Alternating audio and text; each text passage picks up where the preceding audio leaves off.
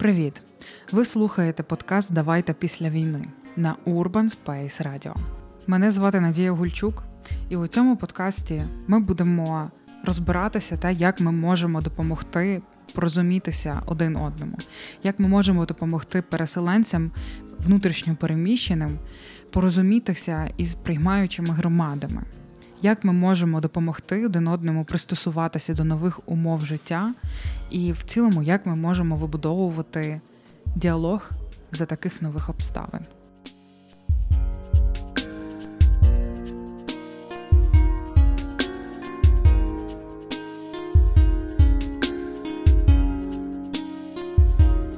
Ми спільно із психологинею Аліною Касіловою, яка зараз зі мною в студії, будемо розбиратися, як нам взаємодіяти зі сторони приймаючої громади і зі сторони внутрішньо переселенців у контексті мови. Аліно, привіт! Привіт! Давай знайомитися, розкажи трішки про себе, хто ти? Я взагалі психолог. Працюю вже 8 років з різними темами, працювала з дітьми, з підлітками більше, і це була співпраця з поліцією в тому числі, проводила досудове інтерв'ю неповнолітніх, працювала з різними кризовими випадками, не так давно почала працювати з дорослими, і також з різними ситуаціями. Останні 2 роки працювала в кризовій кімнаті, де були жінки постраждалі від насильства. Написала в минулому році книгу про онлайн-безпеку дітей для батьків, і от зараз так кризово консультую людей в різних гарячих точках нашої країни у зв'язку з війною і продовжую роботу над тим, щоб зробити онлайн-середовище наших дітей і дорослих більш безпечним, бо ми розуміємо, що там в нас є і фронт інформаційної війни, на жаль, де також треба розуміти правила, як діяти, як себе убезпечити. Але сьогодні будемо говорити ми будемо говорити про приймаючі громади, бо насправді 8 років я є громадською активісткою, 5 з яких працюю у Франківську. І ми починали працювати якраз з ВПО в 2014 році, в 2015-му. Я приєдналась до організації і взагалі я з Донбасу і 20 років жила в Донбасі, а 5 років живу у Франківську. Тому я можу поділитися і з точки зору психолога, і з точки зору людини, яка насправді всі ці процеси прожила на собі. Ти перед нашим записом поділилася, що ти майже все своє життя була російськомовною, так? І це просто теж думала про одну ситуацію, бо насправді, як я опинилася на Західній Україні, чому у Франківську, бо насправді інформаційна війна триває дуже давно, і нам, на жаль, розповідали про те, що за російську мову на заході України вбивають.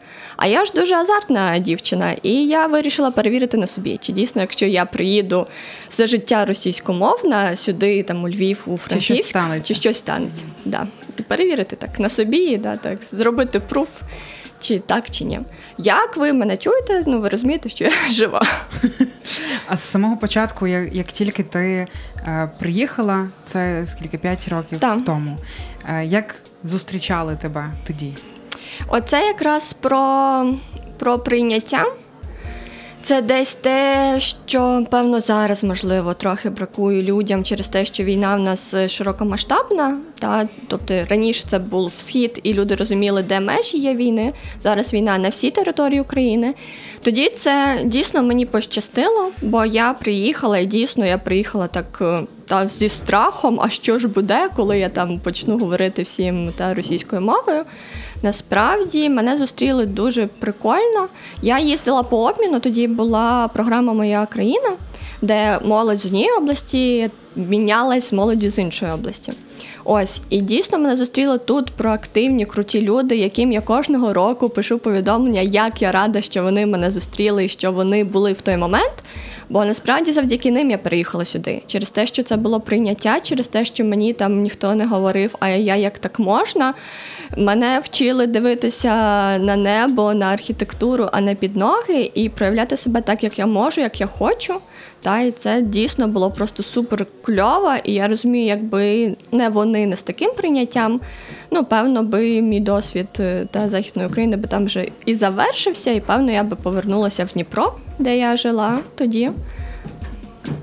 І це був би the end моєї історії в ті часи.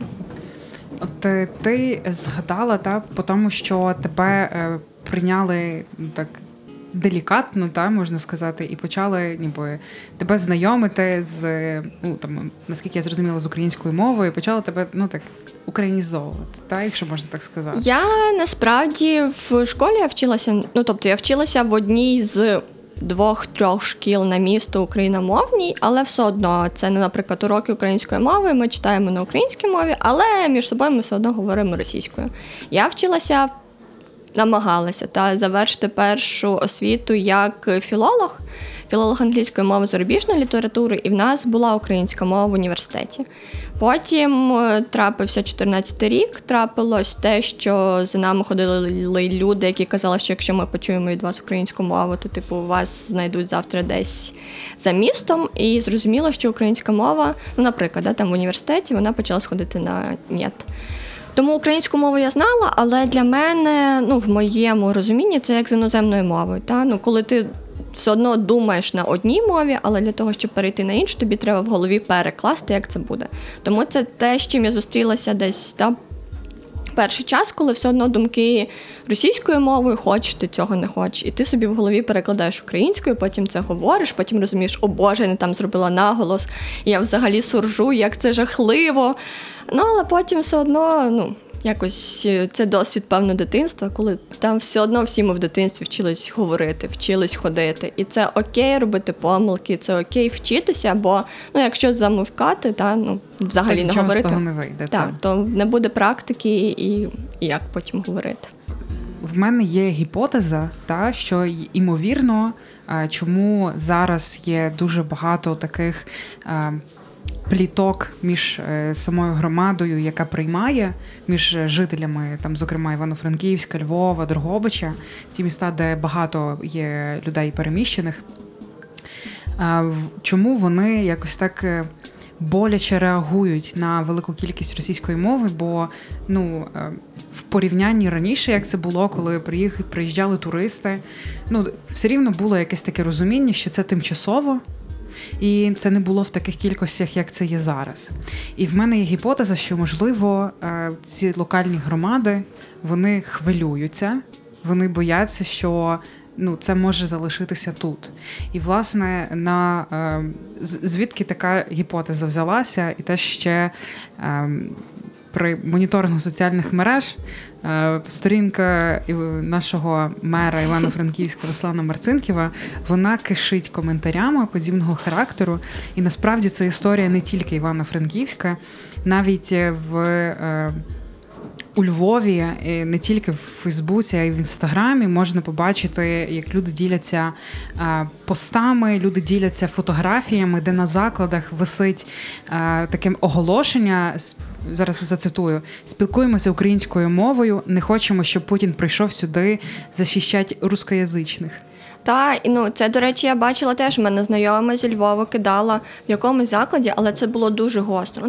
Дуже негарно написали в плані того, що якщо ви не розмовляєте українською, ми вас не обслуговуємо.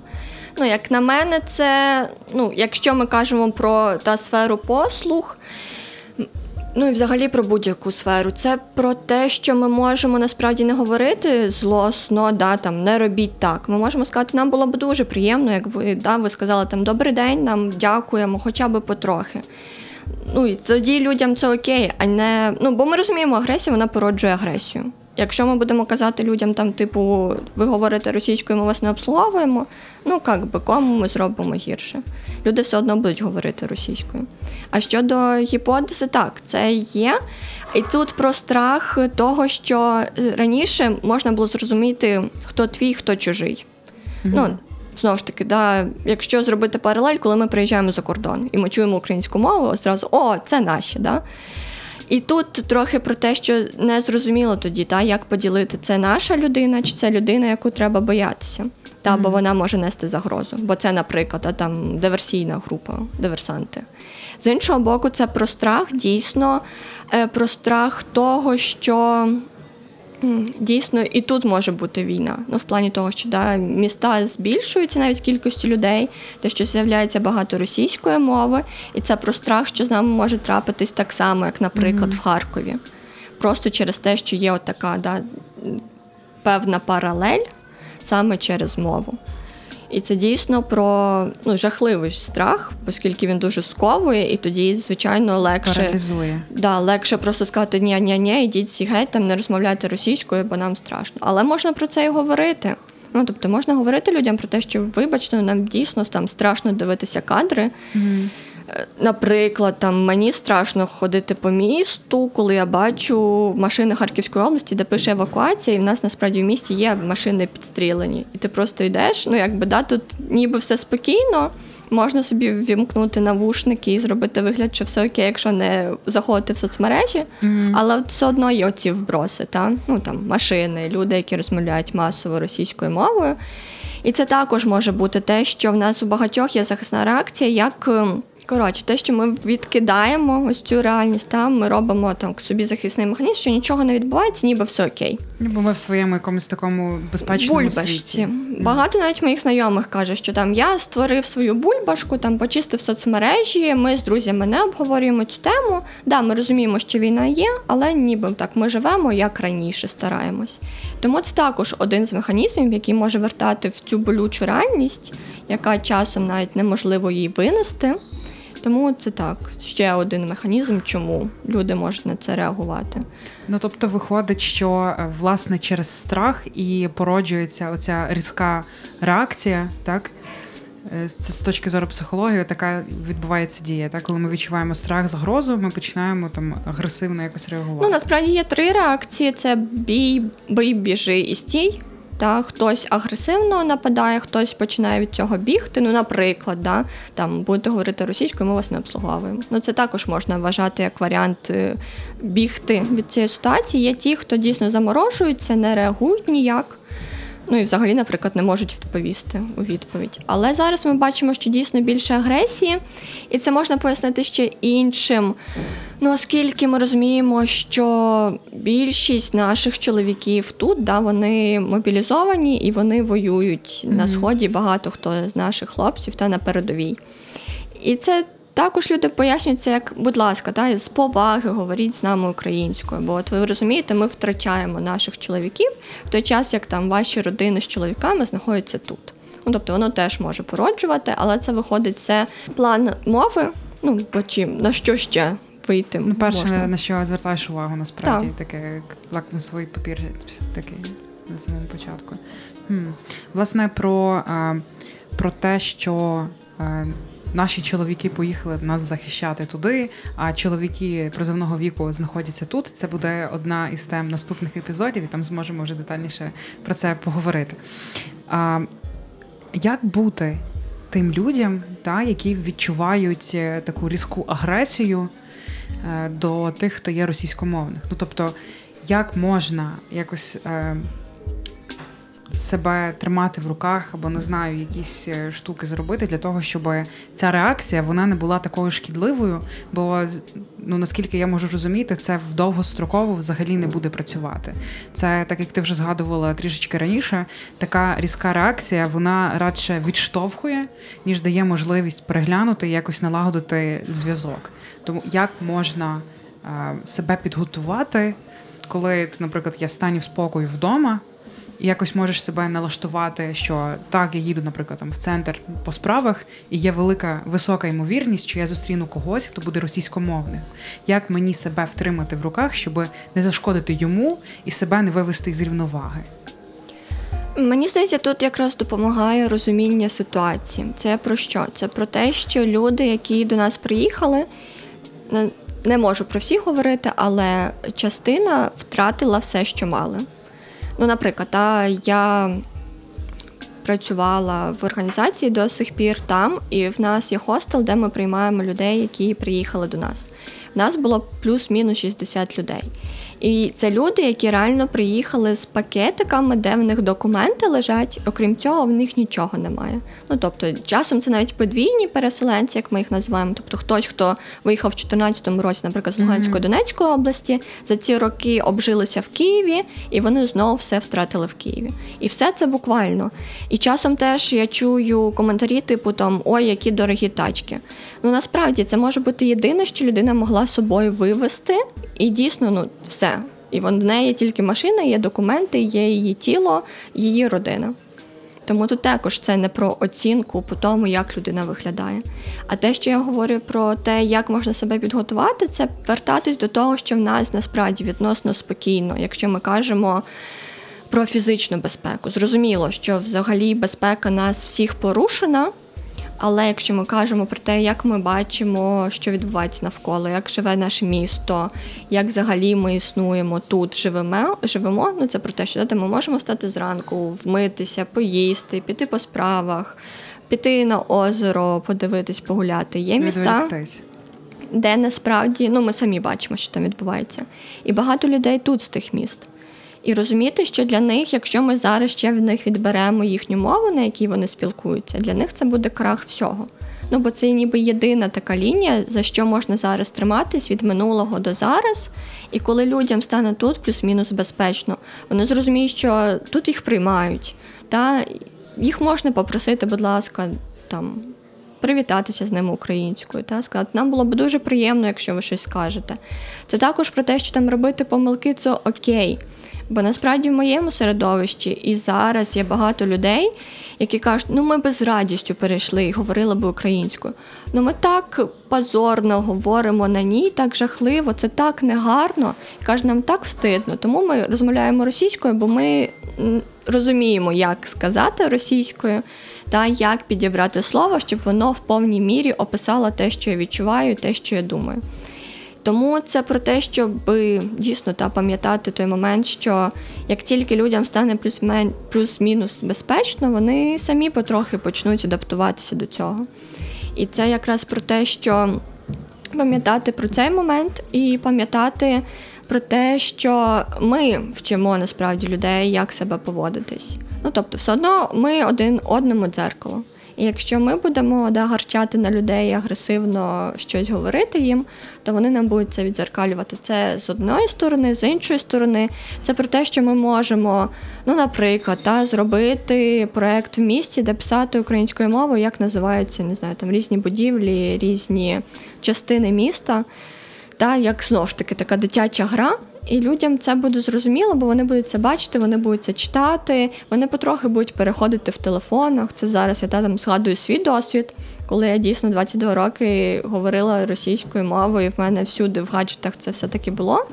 І потім, коли дійсно це було момент прийняття, я поміняла мову в смартфоні, я почала вже читати більше книжок українською мовою, я почала говорити з людьми, бо ці слова вони все одно в нас є на білбордах, на афішах, все в нас підписано українською, і хоч не хоч, ти починаєш це використовувати. Це спочатку все одно буде суржик і не ідеально, але отак потрохи люди будуть адаптовуватись. Тобто це про те, що пам'ятати, що як тільки люди відчують це прийняття і цю безпеку, їм буде легше перейти на українську мову. І ми можемо це спонукати. Тобто ми можемо бути тою підтримкою, мені зараз так візуально ніби тою хмаринкою, яка може прикрити, бути поруч, сказати, окей, ми тебе розуміємо, все добре. Навіть коли там людина переходить на суржик або намагається щось сказати червоніє, підтримати її в цей момент. Вимагаючи переходити, наприклад, на локальні якісь правила, де, наприклад, на заході України, як правило, всі говорять українською, так? Але, теж дуже важливо зазначити, що, це не є літературна українська, у нас дуже багато діалектів ми використовуємо, теж в залежності від регіону, де це, в залежності, яка це область, наприклад, так? Така хороша практика пам'ятати, що навіть ті, хто питомо україномовні з самого початку свого життя, наприклад, я є україномовна, Але я постійно продовжую вчити українську мову, бо в мене є відчуття, що через той контент, який я споживаю, у мене йде або зросійщення, або англійської дуже багато. В певний момент в мене було багато польської, коли я використовувала цю мову. В інший момент було багато німецької. Ну, тобто, все дуже так диференційовується і є різне. І знайшла я для себе дуже кльову книжку, яка мені допомагає повернутися до української мови так дуже делікатно і дуже вона по-дружньому написана. Це книжка «Чути українською». Авторка Ольга Дубчак. Це є перша частина з серії, є дві книжки «Чути українською» і «Бачити українською». Я зараз опрацьовую першу частину цієї книжки. Вона дуже кльова. Те, як авторка пише, вона пише дуже по-дружньому і дуже просто. Вона використовує дуже багато жартів. І в цілому навіть те, як позиціонується ця книжка, вона позиціонується як для тих, хто знає українську, і так і тих, хто не знає. Якщо хочеш, можеш подивитися. Вона дуже-дуже кльова. Я згадала випадок, бо 2 роки, в 14-му році я виїхала з Донбасу, 2 роки я жила в Дніпрі, і потім приїхала у Франківськ. І коли я верталась з Франківська в Дніпро до батьків, бо вони там були, я якось один момент вирішила піти по музеях. І я там розмовляла українською мовою. І дійсно, коли просто в перші моменти, навіть там люди, які там працюють, здавалося б, музеї, там про історію, про українську мову, в моєму досвіді ні. І коли я заходила там «Добрий день, і підкажіть, будь ласка», вони просто стояли в ступорі, там «Здравствуйте» і все. Але коли я потім йшла, їм казала там «Дуже вас гарно, дякую», я від них усіх слухала і чула «Дякую», теж у відповідь. І для мене це якраз от як тут приклад про те, що якщо ми будемо це говорити людям, то вони все одно будуть переходити на українську мову, бо це окей. Це мені здається так, як всюди, коли з нами говорять якою мовою, є в нас правило такої поваги ніби. Звичайно, зараз воно трансформується. В один бік воно не трансформується. Про те, що якщо до нас говорять російською, то зараз категорично всі так все одно намагаються триматися української мови. Але я про те, що дійсно, якщо ми почнемо так потрохи говорити це людям, то вони, звичайно, перейдуть. Я не можу говорити за всіх, звичайно, і люди все одно, які будуть протестувати, але ми розуміємо, що це протест не проти нас, не проти Львова, Франківська чи тих, хто тут живуть. Це протест проти тої ситуації, яка трапилась. Тобто це, знову ж таки, ми можемо собі пам'ятати, що насправді ми теж багато чого втрачаємо у зв'язку з війною. Особистого, людей, в нас жахливі втрати міст, виробництв. І це дійсно жахливі речі. І коли люди будуть протестувати, наприклад, і продовжувати говорити російською, ми можемо розуміти, що це дійсно, як ти кажеш, певний якір, який може їх тримати, і цей якір якраз дозволяє бути їм на плаву тут і розуміти, знову ж таки, хто свій. Тобто навіть в магазинах я бачу і чую, коли люди, хтось між кимось говорить російською, і тут вони підпихають, а ви звідки? Тобто для них це також зараз показник, що, можливо, хтось є з мого міста, і ніби я тут не один, не сам. І ти перед тим теж говорила, людина з такою дирою в душі і в серці, і коли дійсно ти їдеш в іншу частину країни, де не маєш нікого знайомого, і ти їдеш не за власним бажанням, а тому, що ти їдеш себе рятувати, і тобі хочеться просто тут видихнути, і просто, щоб тебе в певній мірі прийняли, підтримали, можливо, десь пожаліли. І коли намагаються тебе ще зверху чомусь навчити, тобто це дира ще більш збільшується. І тому це про те, що, можливо, це не психотерапевтично говорити про те, що ми можемо лікувати інших, але мені здається, це дійсно про те, що ми своїм словом тут українським словом можемо дійсно лікувати людей, коли ми не будемо їх примусово заставляти щось робити, а щоб вони в своєму темпі як ті гарні пташки, Фенікси, так, щоб вони могли зі своєї певної травми відновитися. Відродитися. Да. На цій гарній ноті я пропоную, щоб ми послухали коментар лінгвіста, науковиці, яка, власне, і розкаже, як з точки зору цієї науки сприймається мова.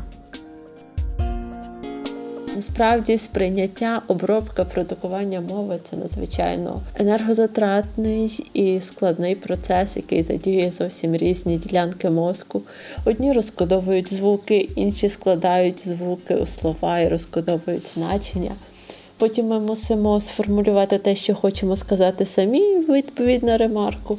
Все знову оформляється у звуки. Це надзвичайно складно і надзвичайно багато функцій нам для цього потрібно. Тут і короткотривала пам'ять, і довготривала пам'ять, і концентрація, і уважність. Усе нам дуже потрібне. І коли йдеться про мозок конкретної людини, яка переживає далеко не найкращий період свого життя, будь-яке втручання в ці функції, будь-яка невеличка затримка в їх виконанні, звичайно, буде відображатись на мові. А якщо людина при цьому ще й говорить незвичною мовою, а намагається перейти на ту, якою мало говорила, або якою взагалі ніколи не намагалась говорити, адже бувають різні ситуації, то, звичайно, все це дуже яскраво відображається, дуже сильно впливає. У 60-х було багато наукових досліджень, коли люди тільки почали досліджувати цю частину мови, тобто мову як прояв нервової діяльності. І тоді, звичайно, вченим було набагато веселіше, бо вони мали набагато більше свободи в тому, як поводитись з учасниками експериментів. Вони могли їх бити током, вони могли по-іншому викликати у них стрес. І є такі дослідження, які показують, що, наприклад, 3 доби депривації сну, тобто учасників експерименту, не давали їм повноцінно висипатись. І цих 3 днів вистачало, щоб людина починала набагато повільніше розрізняти справжні слова, написані, від просто набору літер. У тій мові, якою вона говорила все життя, у звичній мові. І насправді це було втричі гірше. Тобто втричі гірші результати показували люди після депривації сну. Інший фактор – це страх помилитися, адже людина починає говорити новою мовою, і їй здається, що всі навколо слухають, шукають, які помилки вона зробить, і будуть якось її за це карати. У 50-х був такий експеримент. Учасників били струмом, коли вони робили неправильне завдання. Завдання у них було досить просте. На екрані дуже швидко з'являвся колір, їм потрібно було назвати, що це за колір. Але за кожну помилку вони отримували розряд. І через цей страх помилитися, який в них накопичувався, вони удвічі важче визначали, який колір на екрані. Здавалось би, абсолютно елементарна річ. І це все було, звичайно, звичною для них мовою. Сюди ще можна додати те, що багато людей в Україні, в яких рідна російська, українську вони вивчали, але спілкувались нею мало, вони будуть собі в голові, в умі перекладати з російської на українську. І це також дуже складна річ. Насправді таке перемикання між мовами потребує дуже великої концентрації і так само забирає дуже багато ресурсів, бо, наприклад, синхронні перекладачі, це практично надлюди, бо вони слухають однією мовою. Як хтось говорить, одразу іншою перекладають, самі говорять. Такі люди, вони завжди працюють у парах, і зміна кожного триває не більше 20 хвилин. Настільки це енергозатратно. Дуже потрібно розуміти те, що люди, які пережили стрес, а стрес у нас у всіх, незалежно від того, чи ми зараз вдома, чи ми покинули домівки, чи ми за кордоном, чи в нас все гаразд, чи не все гаразд. Тим більше багато людей пройшли через дійсно страшний досвід. І все це буде, безумовно, впливати на їхню можливість говорити, як тою мовою, якою вони говорили завжди, так і впливатиме на їхні спроби перейти на українську. І відповідно, я думаю, що нам всім варто проявити емпатію до цього. Звичайно, якщо людина має велику мотивацію негайно перейти на українську, ми повинні всяко їй у цьому допомагати. Але якщо людина поки що не виявляє такого наміру, то, можливо, не варто її спонукати до цих дій. Ну, просто уявіть собі таку ситуацію, ви потрапили під обстріли, ви втратили рідних, вас тримали в полоні і знущалися. І от ви нарешті приїжджаєте на відносно спокійну територію, у вас, можливо, не залишилось дому, у вас, можливо, загинули рідні, і, от ви приїжджаєте в такому стані, і вас одразу питають, скажи мені, яка різниця між Present Perfect і між Past Simple? Я думаю, більшість з нас, хто не викладачі англійської, такого не скажуть, навіть сидячи в себе вдома, з теплим чаєм, з котиком під боком. Тому так, варто розуміти, що наш мозок, він потребує тепличних умов для засвоєння нової мови. Поки цих тепличних умов у нас немає, не варто вимагати від інших людей те, чого, можливо, навіть вам самим робити ніколи не довелося. Ми слухали Юлію Костюк, і вона з нами ділилася про те, як мова працює з точки зору науки, як вона функціонує, як вона впливає на наш мозок.